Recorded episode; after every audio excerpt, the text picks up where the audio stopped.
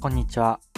ラーメンは豚骨派、九州生まれの小栗です。今日ご紹介しますニュースは、男性公務員99%育休取得というニュースについてです。えー内閣人事局が27日に発表したニュースになっています。2020年4月から6月に子供が生まれた男性の国家公務員2929人を対象に有給休暇を取ったかという、もしくは、えっと、無給の育児休業を取ったかっていうことを、えー調査した結果、約99%に当たる20 2900人が出生1年以内に取得し、またそのうち88.8%が合計1ヶ月以上を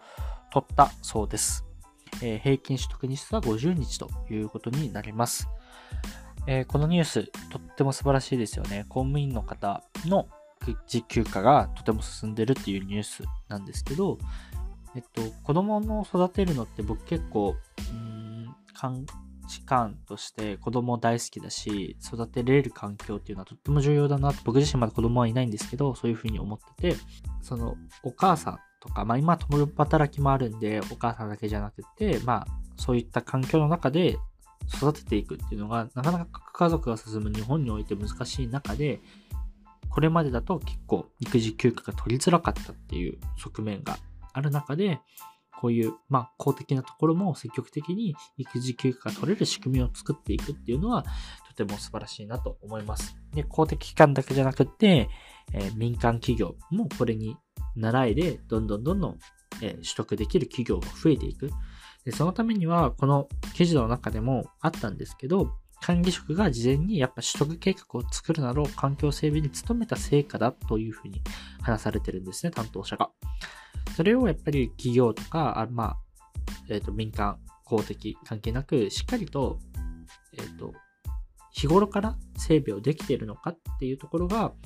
こういう育児休暇が取れるとか、まあ、育児だけじゃなくて、例えば、誰かに不幸があった時に、休みが簡単に取れる状況になってるのかっていうのを、やっぱしっかり整備しておくっていうことが重要なのかなっていうふうに思います。どうしても仕事って、この人がいなければできないとか、そういったことになりがちだし、えっと、仕事の仕組み化ができてないんで、誰かが代わりにやるっていうことがなかなか難しい。俗人的になっていたり、えー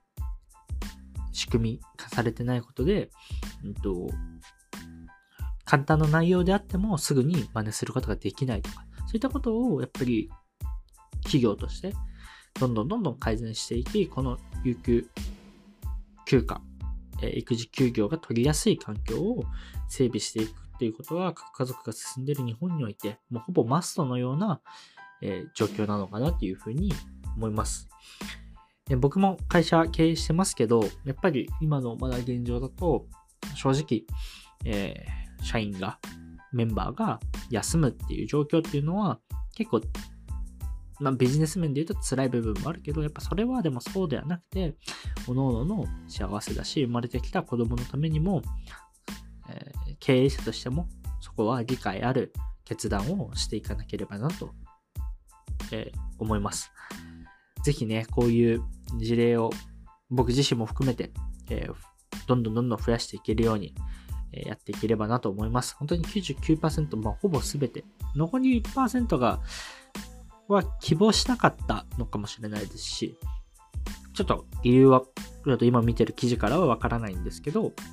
でもこういうことが増えていくっていうのはとても素晴らしいなと思うんで、っていうニュースでした。はい。以上になります。